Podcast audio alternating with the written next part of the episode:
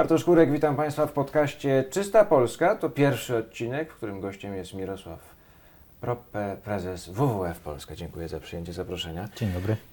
Skoro to początek, no to może narysujmy sobie taki plan. Jak posprzątać ten kraj? Od czego zacząć? Mapa Hmm. drogowa dla Polski, żeby stała się państwem zielonym, nie wiem, w dekadę? We dwie dekady? No pewnie w dwie dekady. W dekadę to chyba byśmy nie, nie dali rady. E, Żeby nakreślić taki plan, to e, tak naprawdę trzeba by było niestety uruchomić kilka wątków naraz, bo nagromadziliśmy różnych brudów e, Mhm. w naszym kraju, więc musimy teraz kilka wątków naraz uruchomić. Na pewno kwestia wody, zabezpieczenia w wodę, ile tej wody zużywamy i co robimy ze ściekami. Mhm. To jest na pewno jeden element. Drugi element to jest, to jest kwestia odpadów, ale ona się zaczyna tak naprawdę na samym początku, czyli konsumpcji, ile rzeczywiście zużywamy Mhm. e, i, i, i czego, e, i potem w związku z tym produkujemy te, te odpady. No i trzeci wątek, z którym musimy e, od razu ruszać, to jest zanieczyszczenie powietrza, zarówno to wynikające z niskiej emisji z pieców, ale też smog transportowy, czyli poprawa całego e, systemu transportowego. No i to są te trzy czy cztery takie wątki, które niestety musimy zaczynać od razu. Trochę jest w nich e, poruszone, ale to nie jest jeszcze, e, nie jest jeszcze wszystko i bardzo wolno to idzie. To się zatrzymajmy na moment. Mhm. Bo w takim razie, gdzie w tym wszystkim jest epidemia koronawirusa? to znaczy, ona jest hamulcowym, ona pomaga, ona przeszkadza, ona. No właściwie co z tym robi? Mhm. E, to jest bardzo dobry argument, bo po pierwsze, moim zdaniem, dzisiaj, kiedy wszyscy e, mniej jeździmy, mniej Mhm. chodzimy, nie spotykamy się na ulicach czy w restauracjach, tylko jesteśmy bardziej w domu, to jednak mamy trochę więcej czasu na zastanowienie się właśnie, co my robimy. A dlaczego e, na zastanowienie? Dlatego, że tak naprawdę u źródeł e, tego wirusa jest e, nieprzemyślane e, rabowanie środowiska. Ten wirus pochodzi od zwierząt dzikich. Z tego co dzisiaj wiemy, on się przeniósł w dwóch miejscach w Wuhan i jeszcze w innym Mhm. mieście w Chinach. W Wuhan prawdopodobnie przez nietoperze, w tym drugim mieście prawdopodobnie przez łuskowce. E, łuskowce są pod ochroną i są odławiane tylko i wyłącznie dlatego, żeby albo z tych łusek niektórzy wierzą, że można zrobić jakiś proszek, który cudownie... Tak jak z rogów nosorożca na tak, przykład, Tak, tego różne tego historie, typu tak. bajki. E, I zużywa się przy okazji też mięso Mhm. po prostu do, do jedzenia. Nietoperze, e, nietoperze są e, też e, do jedzenia, ale są też e, przez ewolucję wykształciły u siebie taki mechanizm. One, ponieważ muszą znacznie więcej razy trzepotać skrzydłami niż ptaki, e, bo ich lotność jest Mhm. mniejsza, tych skrzydeł nietoperzy, one mają znacznie wyższą temperaturę i w związku z tym e, one przenoszą wirusy, bo te wirusy e, nie atakują ich, są bardziej odporne nietoperze na, na wirusy. W związku z tym przenoszą bardzo dużo i taki, to się nazywa splunięcie, ale taki nietoperz, który leci, on rzeczywiście może gdzieś usiąść, może e, coś e, ugryźć, może lecąc nawet upuścić, e, kichnąć i, i te zarazki czy wirusy spadają czy to na duże targowisko, czy na dużą fermę zwierząt hodowlanych, no i zarażają ogromną liczbę osobników i wtedy my te wirusy przechodzą na, na człowieka w ten, w ten sposób. Więc No tyle teoria, dowodzenie pewnie jeszcze potrwa kilkanaście miesięcy, jeśli na nie lat. pewno, na pewno. Natomiast, Natomiast- pytanie, co to oznacza dla nas? Znaczy, czy, czy to jest moment, w którym mamy się zastanowić nad tym, e, od czego zacząć e, naprawianie polskiego Mhm. środowiska, czy to jest moment, w którym należy się rozejrzeć, aha, no samochodów nie ma, no to teoretycznie smog powinien być mniejszy, a nie jest. A nie jest. A dlaczego? Bo ogrzewamy się. Bo cały czas się ogrzewamy. No więc właśnie, Mhm. z jednej strony to jest kwestia, że nie jesteśmy naprawdę oderwaną wyspą i gdziekolwiek, Mhm. cokolwiek na świecie się zdarzy, to ma to na, wpływ, w związku z tym nawet e, walka o to, żeby tę przyrodę dziką chronić w innych krajach na świecie ma znaczenie, bo my możemy też z tego ucierpieć. Ale tu na miejscu jest bardzo dobry przykład taki. Dzisiaj zamknięte są hotele. Mhm. Właściciel hotelu to, co może zrobić, to może zwolnić pracowników, żeby obniżyć koszty, no bo nie ma żadnych przychodów. i nie wiadomo, kiedy te przychody się pokażą, tak? Okej, okay, zobaczymy pakiet pomocowy, być może utrzyma zatrudnienie, bo trochę obniży pensję, dostanie no, ale dofinansowanie. pakiety nie mogą trwać w nieskończoność. Ale to nie może tak. trwać w nieskończoność. Ale oprócz pracowników, kosztem stałym, który ponosi e, taki hotel, jest zużycie energii. Zużycie energii w hotelu, który dzisiaj stoi zamknięty, spada mniej więcej o 40% tylko. Dlatego, że cały czas wentylacja musi chodzić. Nie można wyłączyć wentylacji, bo potem nie będzie można otworzyć hotelu. Filtry do wody muszą być cały czas włączone, bo inaczej e, e, całe się zniszczą i trzeba je będzie e, na nowo instalować, co jest dużą inwestycją i tak dalej. W związku z tym, dzisiaj nie mając przychodów, muszę jako hotelarz płacić za energię. Gdybym miał rozwiązania oparte o odnawialne źródła energii, panele fotowoltaiczne, być mhm. może niewielką farmę wiatrową, jeżeli są takie mhm. warunki, to jakąś część, może całą, a może jakąś część tej energii miałbym już za darmo. Mhm. W związku z tym y, przejście przez kryzys tu w Polsce byłoby łatwiejsze. Teoretycznie. Nie, nie. Dlaczego teoretycznie? Właśnie praktycznie. Dlatego, że za tym mhm. zawsze idą po pierwsze zmiany w prawie, po drugie opór, yy, no umówmy się, dużego przemysłu, który cały czas jest oparty na tradycyjnej energii. Mhm. Więc y, tak naprawdę, żeby go przełamać, albo zmi zaczniemy zmieniać prawo, albo zaczniemy zmieniać przyzwyczajenia konsumentów. Od czego należy zacząć? No prawo, jeżeli mówimy teraz o, o, energetyce, to prawo jest mhm. zmienione w tym sensie, mhm. że europejski system handlu uprawnieniami do emisji w którego nikt nie wierzył, mhm. ani energetyka polska, ani polscy politycy przez 15 lat nie wierzyli, że naprawdę on zacznie działać. No, do dzisiaj są tacy, którzy nawet nie wierzą dzisiaj, w globalne ocieplenie. Wie tak, oczywiście. To... Więc on zaczął działać i nagle... Jeden został prezydentem nawet Stanów e, Zjednoczonych. Tak. Energia, ceny energii zaczęły, zaczęły rosnąć. Tak? Mhm. Tak? Oczywiście teraz one spadły, bo w ogóle jest mniejsze zużycie e, energii. Natomiast... E, ceny zaczęły rosnąć i przedsiębiorcy sami zauważyli, że o kurczę, muszę coś zrobić. Z jednej strony to jest może poprawa efektywności energetycznej, czyli jak dużo tej energii zużywam i czy w optymalny sposób, ale z drugiej strony właśnie wytwarzanie dla siebie po to, żeby, e, e, żeby obtanić. Mhm. To jest jedna rzecz, bo jeżeli jestem hotelarzem albo mm, mam szklarnię i tak dalej, no to to są jedyne rzeczy, które mogę zrobić. Duża zawodowa energetyka to jest e, znowu e, sektor, który jeśli ktoś myśli o swoim przedsiębiorstwie, tak jak powinien myśleć, czyli o tym, żeby ono przetrwało, no to, bo tak mówi teoria zarządzania, że przedsiębiorstwa są po to, żeby przetrwać, mhm. a nie dla zysku. Zysk jest tylko mechanizmem tego trwania. No to myślę, ok, jeśli nie paliwa kopalne, no to w takim razie co mogę zrobić? I oczywiście pokazują się, są częściowo nowe technologie, takie jak e, e, e, takie elektrownie, które są w Arabii Saudyjskiej czy w e, Maroku, mhm. gdzie jest bardzo dużo luster i one odbijają do jednej soczewki e, światło. No tak, jedna niedawno zbankrutowała w Los Angeles. E, jedna niedawno zbankrutowała. Dlaczego? Dlatego, że cały czas jest konkurencja z tych paliw mhm. kopalnych e, Stany Zjednoczone nie są w, mhm. w systemie handlu e, emisjami. emisjami i tak dalej. Same Oczywiście. się z niego wypisały zresztą. Same się z niego wypisały.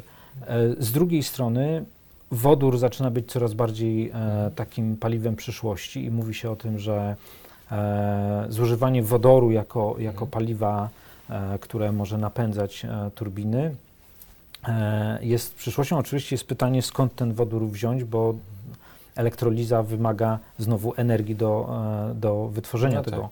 wodoru. I być może tutaj połączenie właśnie energetyki solarnej z wodorem jako tym magazynem, mhm. czyli kiedy dużo świeci, produkuje ten wodór i potem mam magazyn i z tego e, mhm. magazynu korzystam i produkuję energię.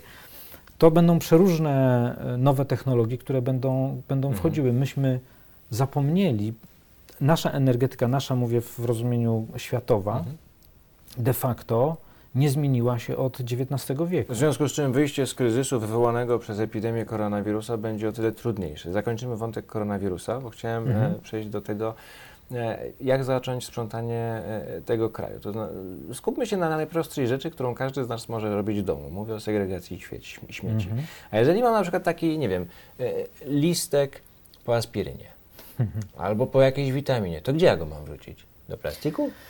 No pewnie większość z nas wrzuca do plastików, albo niektórzy może wrzucają do zmieszanych. A powinniśmy? nie- A powinniśmy zupełnie gdzie indziej. To znaczy gdzie? E, no właśnie, to jest pytanie, ile i jakich e, odpadów tworzymy. To jest to, co powiedziałem na początku, że jedno to jest, co robimy z odpadami, ale w ogóle pytanie na początku tego łańcucha, skąd te odpady się, się biorą.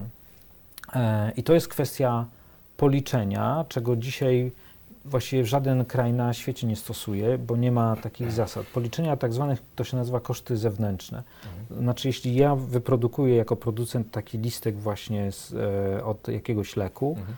to potem to nie jest tylko koszt tej folii, tego plastiku i tej substancji medycznej, opakowania i tak dalej, ale również tego, co się stanie z tym opakowaniem e, później. Mhm. E, no bo właśnie, jeżeli ono jest zrobione w taki sposób, że nie ma co z nim zrobić i je tylko można właściwie składować, no to, no to muszę zapłacić w takim razie, jeżeli ono będzie składowane 300 lat albo 800 lat, no to muszę to ująć w kosztach. To jest uczciwa, rzetelna, kupiecka zasada, że ujmuje wszystkie koszty. Przecież nikt na to nie pójdzie, bo to jest Oczywiście. za drogie. No oczywiście i w No to związku jak z to tym musimy mieć inne opakowania. A to z czego? Inne opakowania z papieru, inne opakowania z degradowalnego e, e, e, plastiku, z degradowanych tworzyw sztucznych. Zaraz, zaraz. Chce mi pan powiedzieć, że należy y, zakończyć natychmiast produkcję wszelkiego rodzaju, y, umówmy się, opakowań na razie, Mhm, tak? mhm. Y, Których nie jesteśmy w stanie w żaden sposób później przerobić.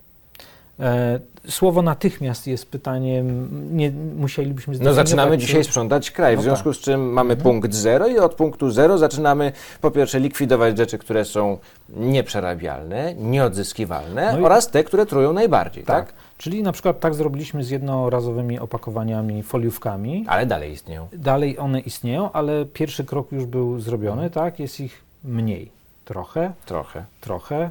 E, no właśnie, ale pierwszy krok był zrobiony. Trzeba iść dalej. Tak samo jednorazowe mm, sztućce, jednorazowe talerze, które były z plastiku robione. Dziś albo wszyscy przechodzą na wielokrotnego użytku, albo te jednorazowe, ale z, jednak z e, materiałów e, biodegradowalnych. No dobrze. A w takim razie, jeżeli mamy ludzi, którzy no, mają trochę wolnego czasu i postanowili posprzątać swoją okolicę, to jak oni się mają dogadać z gminami? Hmm. Na przykład z urzędami gminnymi. No to jest pytanie o to, na ile gmina, władze gminy są świadome, e, bo z jednej strony... Ale skoro i tak sami segregują, to Mhm. może niech sobie to po prostu zbiorą, posegregują u siebie i razem ze swoimi śmieciami oddadzą. Dobry pomysł czy nie? No, dobry pomysł, tylko po pierwsze to jest pytanie, co tam, jakie tam śmieci Oj, są, bo wszystko. jeśli znajdę oponę e, albo kawałek papy, Na Eternitu ile można eternitu, znaleźć w różnych właśnie, krzakach, prawda? więc e, to są takie rzeczy, których nie jestem w stanie włożyć, posegregować do, do tej frakcji, e, którą segreguję w domu. Więc wtedy jest pytanie, czy jest taki punkt zbiórki odpadów e, w gminie, czy gmina zorganizowała taki Mhm. punkt, do którego mogę pojechać i zawieźć. Oczywiście to jest znowu kwestia tego, czy jestem w stanie swoim samochodem osobowym, ten Eternit na przykład, e, który powinien być w specjalnych warunkach w masce i w No rękawicach. teraz o maskach wiemy wszystko. Teraz o maskach wiemy wszystko, tylko mało ich można dostać. Mhm. E, no właśnie, jak to, jak to przewieźć? Więc to jest Mhm. kwestia odpowiedzialności gminy i pomyślenia, e, na ile, e, jak mam to zorganizować. I znowu, jeżeli jakaś gmina o tym pomyślała, to super. Jeżeli jakaś o tym nie pomysł, pomyślała, no to To się zaczyna korowód, proszę to pana. się Bo jest zaczyna tak, korowód. Jeżeli pójdzie pan do gminy, która czegoś takiego nie zrobiła i nie ma na to pomysłu i specjalnie chęci, to nikt po pierwsze się panem nie zainteresuje. Pies z kulawą nogą na to nie spojrzy. E, Co więcej, e, uznają, że mm, przecież to jest na innej działce, na prywatnej działce. Mm, Dzikich wysypisk w Polsce jest bez liku i nadal nic się z nimi nie dzieje. Mhm. Tu zrobimy cięcie. Chyba. Dobra. Dzikich wysypisk w Polsce jest bez liku, nic się z nimi nie dzieje, nie wiadomo od czego zacząć. Czy należałoby to zgłaszać, nie wiem, do Narodowego Funduszu Ochrony Środowiska? Nie, bo on się tym nie zajmuje. Do Ministerstwa Środowiska? Nie, bo ono się tym nie zajmuje. Do gminy już wiemy, że nie. Do Urzędu Wojewódzkiego? Też nie do końca. No to kto ma to zrobić? No, no, powinniśmy to zgłosić do Inspekcji Ochrony Środowiska, Mhm. ale też no, ona może przyjechać i ukarać, jeśli znajdzie kogoś do Jeśli. ukarania.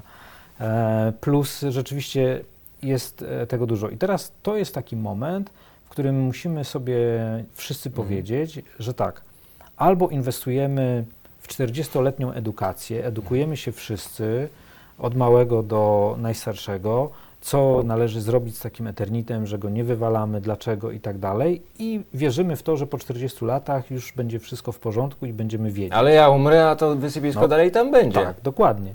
Albo właśnie alternatywą jest to, że jest kilka takich miejsc e, w Polsce, Mhm. odpady i ubóstwo energetyczne to są dwa takie duże elementy, duże obszary, gdzie po prostu trzeba powiedzieć: OK, tutaj to jest e, national emergency, to Mhm. jest e, stan zagrożenia i musimy nagle coś z tym zrobić. Tak jak dzisiaj z powodu koronawirusa.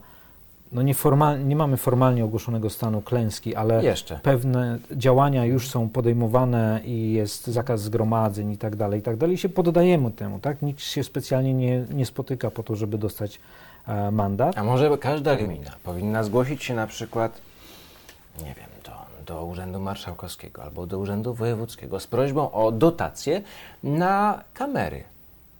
Małe zestawy kamer, które będą rozstawiane w punktach, gdzie najczęściej ktoś coś wyrzuca. Po prostu. To, e, Tylko, że trąci tak, Big Brother. Tylko, że trąci Big Brotherem, z kamerami, no, leśnicy stosują kamery e, w lesie. I nieraz te filmy pokazujemy u nas na antenie. Tak, i tak samo Straż Graniczna Mhm. i, tak dalej. Natomiast no, zawsze z kamerami jest tak, że trzeba jednak od czasu do czasu tam pójść, wyjąć tę kartę pamięci, załadować nową baterię. Chce mi pan powiedzieć, że to jest wyzwanie dla gminy? Nie, chcę powiedzieć, że być może to jest rozwiązanie, być może rozwiązaniem są jakieś drony, być może smartfony. My uruchamiamy niedługo taki serwis, e, nazywa się Interwencje właśnie, Mhm. gdzie każdy obywatel będzie mógł zrobić zdjęcie i z geolokalizacji będzie wiadomo, gdzie to jest i w związku z tym odpowiednia służba, która dzisiaj według prawa jest przypisana, dostanie, Mhm. e, dostanie informację, czy to jest wysopisko, czy to jest e, jakieś inne zniszczenie środowiska. E, no i przynajmniej my wtedy będziemy też widzieć, jak przyrasta nam niestety pewnie ta ilość danych, ale będziemy mogli też monitorować te urzędy, czy one działają. Na Ale pewno na to potrzeba czasu. Na to potrzeba nie, czasu, Nie ale- zdarzy się jutro, a my mamy problem dzisiaj i- jeszcze bardziej Tak, jutro. ale jeśli co zrobić dzisiaj? gdybyśmy dzisiaj, gdyby Narodowy Fundusz e, Ochrony Środowiska powiedział, OK, zaczynamy taką akcję Czysta Polska, Mhm. posprzątajmy, czy jakkolwiek by to było nazwane, e, i właśnie organizujemy, jest to możliwość e, otwarcia też nowych przedsięwzięć dla, Mhm. dla ludzi, którzy szukają jakiegoś zatrudnienia albo mają jakieś pomysły, czy to mają być kamery, czy to mają być e, lotne brygady, które się specjalizują w e, zbieraniu ci eternitu, czy ci jakichś baterii, czy innych Mhm. takich szkodliwych e, substancji, a reszta być może będzie organizowana w, właśnie w gminie, gdzie, gdzie ktoś postanowi, że ok, to ja będę to segregował, zbierał e, i o, rozwoził po odpowiednich e, miejscach, gdzie się składuje te. Czyli albo zrobimy pospolite ruszenie, albo tego kraju posprzątać się nie da. No, tak to będzie. Tak samo z. Czyli nie możemy w ogóle liczyć na władze publiczne. Musimy liczyć tylko na siebie. E, Musimy władze publiczne zmusić do działania, a władze zmusimy tylko i wyłącznie wtedy, kiedy będziemy pokazywać, że coś chcemy zmienić. Mhm. No tak to już niestety, niestety jest każda władza publiczna. Czyli musimy być natrętni, czy Musimy muchy i komary. Tak, tak, tak. Po prostu. E, Każda władza publiczna robi badania e, opinii publicznej, pyta o różne rzeczy i jak widzi, że coś kogoś uwiera, no to coś w tym temacie zaczyna robić. Nigdy Mhm. inaczej nie, nie było. Powiedział Pan e, przez moment o edukacji, ja Panu Mhm. wtedy przerwałem, bo chciałem się teraz na tym skupić e, Okej. trochę dłużej. Znaczy, jak edukować dzieci, jeżeli mówimy o e, śmieciach, jeżeli mówimy o segregacji, jeżeli mówimy o zakupach, jeżeli mówimy o wyrzucaniu śmieci? Mhm. E, Od czego zacząć? Od pierwszej klasy, od zerówki, od przedszkola? Zacząć od przedszkola, tak, zacząć Mhm. od przedszkola i e, tak samo, tak są właśnie nasze programy. To przedszkolanki trzeba nauczyć i, panów, którzy też tam prowadzą zajęcia. Oczywiście i tu nasza fundacja również wyszła Mhm. naprzeciw. E, teraz, kiedy dzieci siedzą w domach, oferujemy takie warsztaty Mhm. przyrodnicze do No, zrobienia ale kiedyś wrócą do tych rodziców. przedszkoli, no i zapomną. Będą. Be- Tam się można nauczyć o przyrodzie, czyli od przedszkola zaczynamy mówić, dlaczego przyroda jest ważna. Mhm. Bo to, że wyrzucamy śmieci gdzieś nie segregując, tylko e, nie do śmietnika, tylko gdzieś do przyrody, wynika z tego, że w ogóle nie rozumiemy, dlaczego ta przyroda jest ważna i dlaczego nie można tam wyrzucać śmieci. W jaki sposób de facto na końcu tego łańcucha sami siebie trujemy i zabijamy, wyrzucając różnego rodzaju odpady gdzieś do lasu, do rzeki i tak dalej. No jak pan sobie wyobraża uczenie przedszkolaków, że mają na przykład, nie wiem, pozbierać śmieci wokół e, niewielkiego kosza, który mają na osiedlu? Mhm. To jest, to są... A to jest rzecz banalna, ale właśnie o to chodzi. To nie, nie, nie. Y, nie jest banalne, a już do tego wrócę, tylko tu jest nauka tego, że przyroda mhm. jest dla nas ważna i ta przyroda jest, e, musi być czysta, musi pozostawać mhm. e, w maksymalnie nienaruszonym miejsc, e, stanie tam gdzie, tam, gdzie taka jest. To, o czym Pan powiedział, te papierki, to nie jest tyle ja bym to nazwał, że to jest kultura osobista i dobre zachowanie. A, to się mnie, rodzice, domu. mnie rodzice uczyli, że jak widzę papierek, to go biorę i na ulicy i wrzucam do, do śmietnika. No tak, to jest, to jest o tym właśnie. No to teraz pytanie kluczowe, kto nauczy rodziców? E, no, rodziców, e, niestety wszystkie badania pokazują, że rodziców, czyli tam 30 plus e, mhm. osoby, najlepiej uczą dzieci, jak już przychodzą ze szkoły i coś mówią, że teraz to będzie inaczej. No, czyli koło się zamknęło. E, więc to jest system edukacji. To jest mhm. system edukacji i niestety mm, musimy od, od, niego zacząć. Mhm. Mówił Pan o wodzie. E, e, zanim zaczęliśmy nagrywać podcast, e, też chwilę rozmawialiśmy o, o kłopocie z suszą, o kłopocie z rzekami, o kłopocie z Bałtykiem. To gdzie tu jest początek tej roboty? I kto mają zacząć? Początek tej roboty, no... Bo to, to wygląda trochę jak syzyfowa praca, szczerze mówiąc. No, myślę, że w tym sensie nie, że widać jej koniec i ona może przynieść mhm. dobry rezultat, mhm. ale musimy rzeczywiście zacząć działać szybko. W tym roku susza będzie najprawdopodobniej, już się zaczęła właściwie susza rolnicza. Już ją widać, tak. Już ją widać e, i będzie, będzie bardzo duża. To dotknie rolnictwa oczywiście, czyli mhm. produkty będą droższe, ale to dotknie energetyki. E, u nas mhm. energetyka w dużej części jest chłodzona właśnie wodą z, z rzek. Jak jest za niski stan wód, nie możemy mhm. chłodzić energetyki. E, będą przerwy w dostawie prądu. Pierwsza rzecz to jest retencja rozumiana jako tam, gdzie spadnie jakaś kropla deszczu, tam musi pozostać. Gromadzimy, odkładamy. Gromadzimy, odkładamy, tak. Czyli na przykład Czyli... słynne zbiorniki na deszczówkę. No dobrze, nie? dobrze. Jak to nie? Zbiorniki na deszczówkę, ale jeżeli pan mówi o takiej beczce, którą na, na przykład. przykład. mam przy domu tak, zbieram tylko w ten o tym sposób, mówię. to tak. Nie mówimy o wykopaniu wielkich mhm. zbiorników, mhm. E, tak zwanych retencyjnych. Panie prezesie, ja się odnoszę cały mhm. czas do tego y, tak zwanego pana Nowaka, mhm. który ma około 100-metrowy dom, mhm. dajmy na to, no i po prostu chciałby ten dom swoimi siłami, może trochę z pomocą państwa, dostosować do tego, żeby on był jak najbardziej ekologiczny, żeby ta mhm. segregacja miała sens, żeby te, te, te wodę mhm. udało się zmagazynować, żeby nie emitować za dużo e, niepotrzebnych substancji i tak mhm. dalej. O no to mówię. tu powinien, taki pan Nowak, który ma mhm. ten dom, powinien powodować to, że po pierwsze ta działka jest jak najmniej zabudowana, czyli poza budynkiem, no jakąś drogą dojazdową, jak najwięcej e, powierzchni czynnej biologicznie e, mhm. mamy. Trawnik, ogródek, wszystko jedno, co to, co to mhm. będzie, byleby było to miejsce, gdzie ta woda może wsiąkać. Mhm. Po drugie, ta woda, którą zbieramy z dachu, nie odprowadzamy jej do kanalizacji burzowej, jeżeli jesteśmy w mieście i taka kanalizacja istnieje. Nie podłączamy, bo to jest sposób na to, żeby za chwilę ta woda zleciała i była już w Bałtyku. I właśnie I rozbijamy się o przepisy, bo jeżeli ma Pan mhm. e, na przykład e, dom w Warszawie, mhm albo we Wrocławiu, bo we Wrocławiu też to wprowadzono, dostanie Pan dopłatę do zbiornika na deszczówkę. Mhm. A przynajmniej tak to było w, w, ostatnich latach. Ale jeżeli Pan jest już w innej miejscowości, mniejszej, to Pan tego nie dostanie. A wie Pan, ile kosztuje zbiornik na deszczówkę? Tysiąc litrów? Nie wiem, ile kosztuje. Tysiąc złotych. Tysiąc złotych. No właśnie. Okej. Okay. I ktoś to jeszcze musi przyjechać, zakopać, albo mhm. podłączyć, no i tak, żeby to było bezpieczne. To prawda, ale koszty też rosną. są inne, koszty rosną i dlatego na przykład znowu wojewódzki, e, czy Narodowy Fundusz mhm. przez wojewódzkie fundusze mhm. właśnie powinien promować tego typu e, e rozwiązania i pewnie dopłacać przez jakiś czas, potem staną się normą. E, nasza fundacja jest w wynajmowanym budynku biurowcu w Warszawie, ale tam właściciel tego budynku zastosował bardzo ciekawe rozwiązanie. Mhm. Poniżej fundamentów wykopał e, jeszcze taką studnię i tam jest oczywiście separator tłuszczu, no bo ta woda niestety... Spływająca jest słabej jest, jakości. Tak, jest słabej jakości, więc jest ten separator tłuszczu, ale reszta tej wody po prostu w sześciometrową studnię wlatuje Mhm. i wsiąka. I to jest zwracanie w mieście, które jest zabudowane i Mhm. nie wyobrażamy sobie, żebyśmy nagle zrywali chodniki i asfalt i Mhm. mieli drogi bite w, w miastach. Natomiast to jest na przykład sposób, czyli to są, to są kwestie regulacji tak samorządowych, że na przykład my, te, u nas się tak buduje, tak? Mhm. E, że nowe osiedla właśnie w ten sposób będą No budowane. dobrze, że to mamy mikroskalę, tak?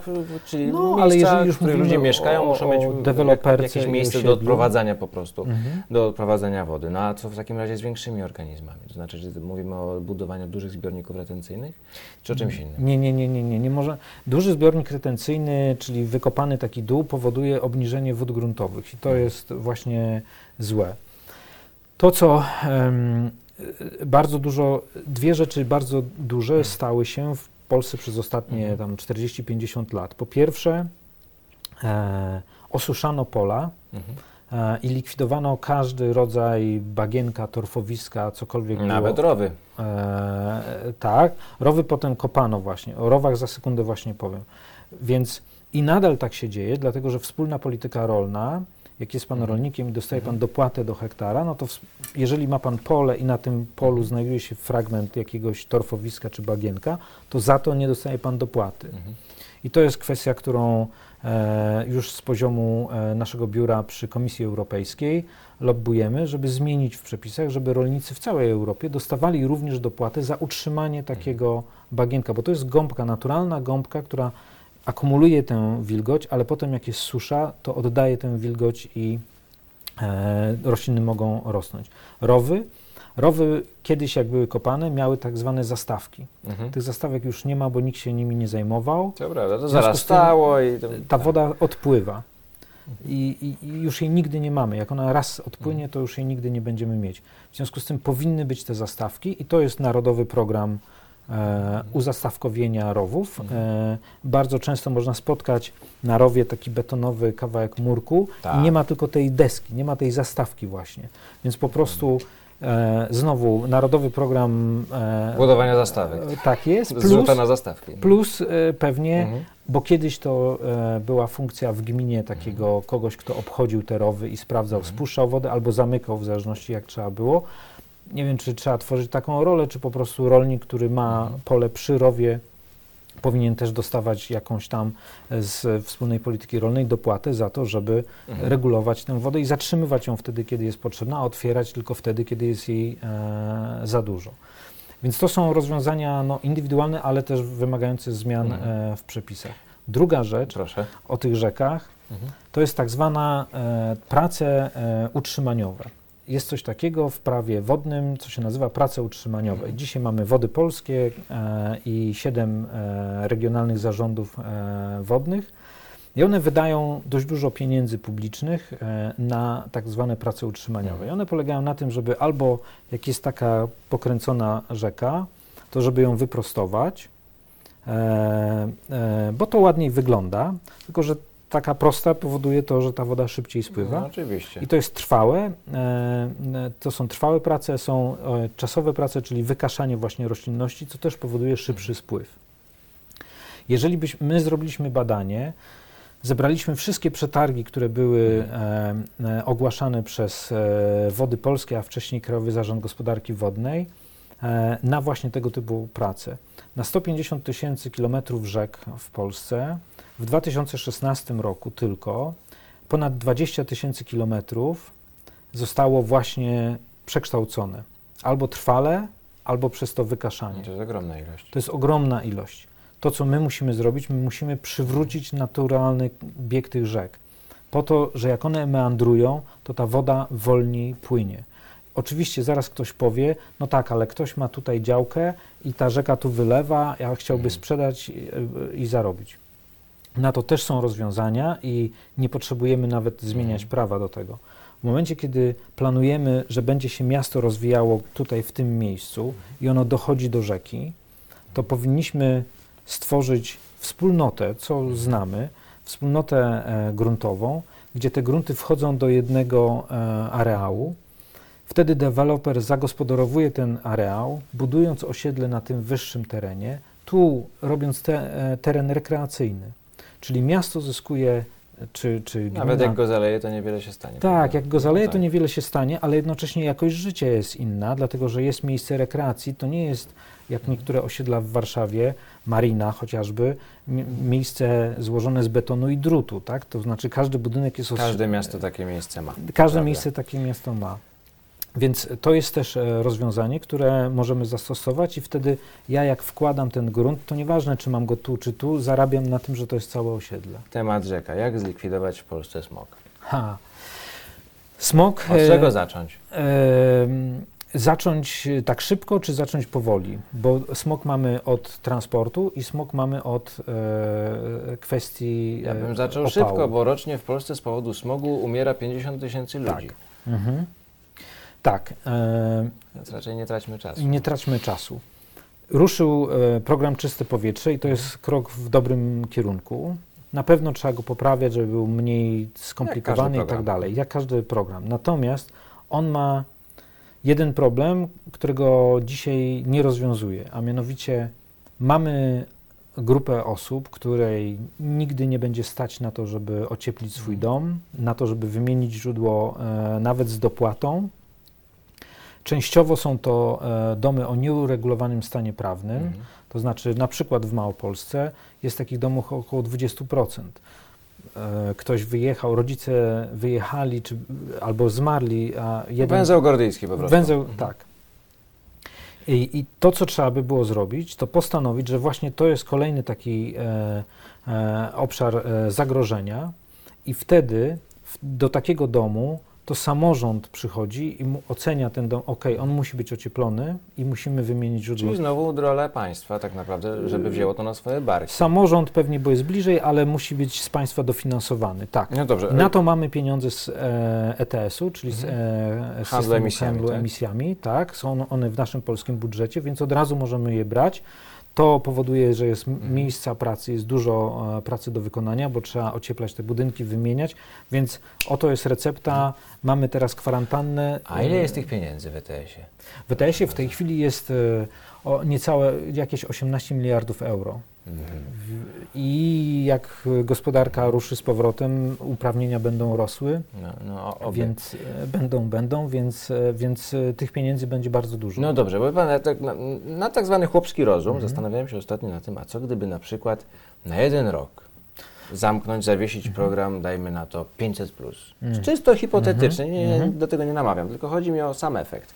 Jeżeli mamy w nim, dajmy na to 28 Tak. miliardów złotych plus minus, Mhm. I gdyby te 28 miliardów złotych wykorzystać po to, żeby u wszystkich w całym kraju, u 38 milionów Polaków, wymienić po prostu wszystkie piece na niskoemisyjne, to co? Mhm. Poprawi nam się jakoś powiedzmy No od razu? nam się Od zera poprawi. możemy wtedy zaczynać spokojnie? E, od zera w sensie, że... Od zera to znaczy, że y, ta umieralność, która jest wprost wynikiem Mhm. y, smogu, po prostu nam drastycznie spadnie. Drastycznie spadnie, tak. Nie wiem, czy do zera, ale jest drastycznie, nierealne, ale- e, drastycznie spadnie. Na pewno tak. I to jest właśnie to, o, o czym mówię, tak? Nie ma problemu, żeby oszacować, e, ile jest osób, e, żeby powiedzieć tak, wymieniamy wszystkim, albo że wymieniamy wszystkim, którzy zarabiają poniżej X, a już reszta musi... Ale po co różnicować? E, No, dlatego, że rzeczywiście e, e, tak dużo jest do wymiany, że właściwie cała, poza dużymi miastami, niektórymi, no to, no to do wymiany jest absolutnie strasznie dużo e, tych, tych pieców, ale to trzeba też ocieplać te budynki, więc tej Mhm. pracy jest do wykonania strasznie Mhm. dużo. Moim zdaniem prościej jest zaczynać, zobaczmy co się dzieje z OZE dzisiaj, Mhm. z e, Odnawialne źródła energii. orga, tak, i panele fotowoltaiczne. No Panele, to jest rewolucja. to jest to rewolucja. widać. Kto je instaluje? Ci, których na to stać, nieważne czy są dopłaty, czy nie. Mhm. To jest pierwsza grupa klientów. Jak ja jeszcze pracowałem w firmie doradczej i pracowałem dla jednego z dystrybutorów energii, to dawałem im ten przykład 5 lat temu. Mhm. Zobaczcie, e, najbogatsi klienci odłączą się od Was, zainstalują sobie panele, zainstalują sobie baterie i będą mieli Was, za przeproszeniem, w nosie.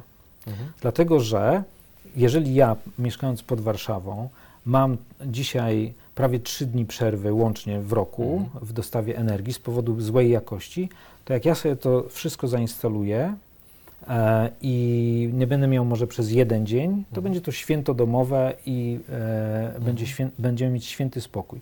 Zostaną w systemie ci, których nie stać. Dlatego musimy od nich rozpocząć, e, jeśli myślimy fair o ludziach, dlatego od nich musimy rozpocząć e, ten program taki, gdzie przychodzimy i wymieniamy. I nawet jeżeli e, nie wiadomo, kto jest właścicielem tego budynku, to nic. Samorząd jest właścicielem pieca. Niech już będzie. No to jest jakieś rozwiązanie. Kolejny temat, na koniec. Y, chciałem poświęcić samej energii elektrycznej, jej produkcji. Mhm. Jak to powinno się odbywać? Czy mówimy tylko o fotowoltaice, czy to powinno być e, jakoś różnicowane, że tu fotowoltaika, tu energia wiatrowa, tutaj jeszcze inna, tu spalanie biomasy? Jak, jak to powinno funkcjonować tak, żeby państwo mogło mm, w jakimś stopniu być niezależne energetycznie. Mm. Ja wiem, że przy OZE to jest dosyć y, trudny temat, bo chyba nie ma w tej chwili państwa na świecie, które jest w stanie w 100% tak funkcjonować. No nie, bo zawsze się zdarzy bezwieczny dzień albo, albo pochmurno dokładnie. będzie i w związku z tym ta produkcja nawet jakaś mała będzie, ale za mała.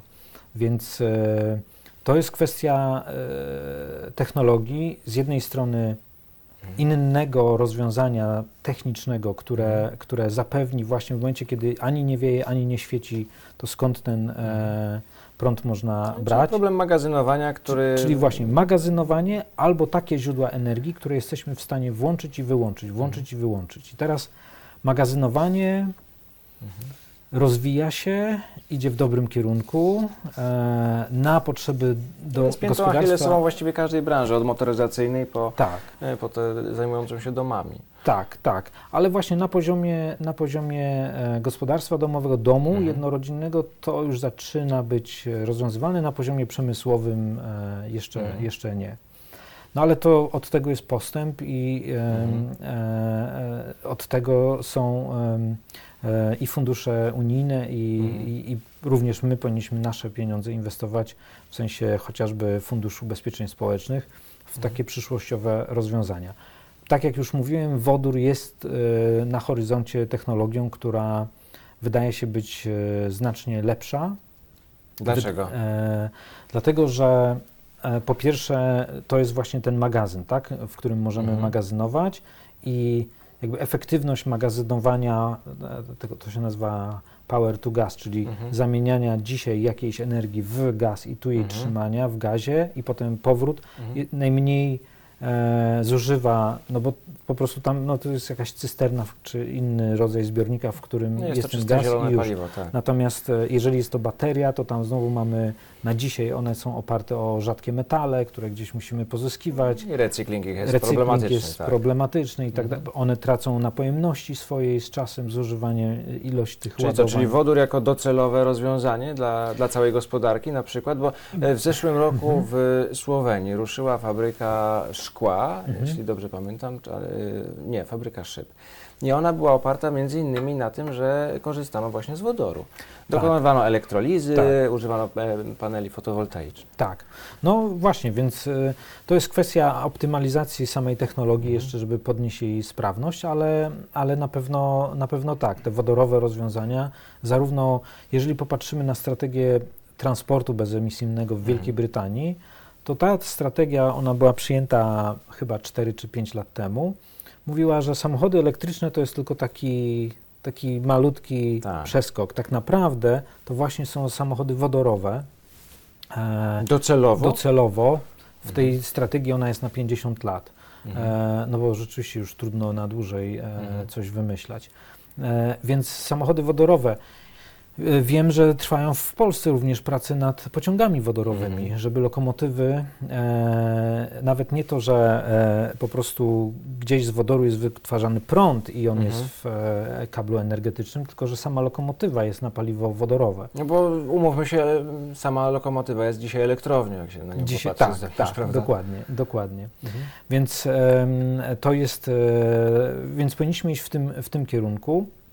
Druga rzecz, jeżeli chodzi o, o energetykę, e, to W naszych warunkach geograficznych wiatr i słońce nie zapewnią nam e, stabilności, Mhm. e, bo zimą będzie za mało. Więc musimy mieć to, trochę Musimy- tego, trochę tego, trochę tego, trochę tego. Musimy mieć dywersyfikację, tak. Straszne słowo. Straszne słowo. Jeżeli byłaby to Mhm. energia atomowa, to wyprodukowanie, postawienie elektrowni atomowej jest bardzo drogie. Jeśli ona. Ale utrzymanie jest tańsze. Tak, Jest tylko bardzo tanie. jeśli wydamy bardzo dużo pieniędzy na zbudowanie takiej elektrowni, no to ona powinna cały czas pracować, żeby na siebie zarabiać, a nie stać i tylko być włączana wtedy, kiedy brakuje. Mhm. Więc to jest ekonomicznie po prostu nieopłacalne. Nie mówiąc o zagrożeniu, które zawsze istnieje w związku z tą technologią. Małe reaktory, być może jeszcze nie ma takich małych reaktorów. Być Testowane może. są w kilku Testowane krajach. w kilku krajach. Mhm. To się jakoś tam rozwija. Zawsze zostaje jakieś tam ryzyko. Jak to z elektrownią jądrową, Mhm. wszyscy są za, tylko nie u mnie w gminie. Bardzo dziękuję za rozmowę. Mirosław Prope, prezes WWF Polska, był pierwszym gościem Czystej Polski, naszego podcastu. Bartosz Kurek, zapraszam na więcej. W każdym kolejnym odcinku osobno każdy problem będziemy traktowali osobno. Będziemy mówili o segregacji śmieci, osobno o kwestii wód, o suszy, osobno też o kwestii produkcji energii elektrycznej. Proszę z nami zostać. Do zobaczenia. Do widzenia.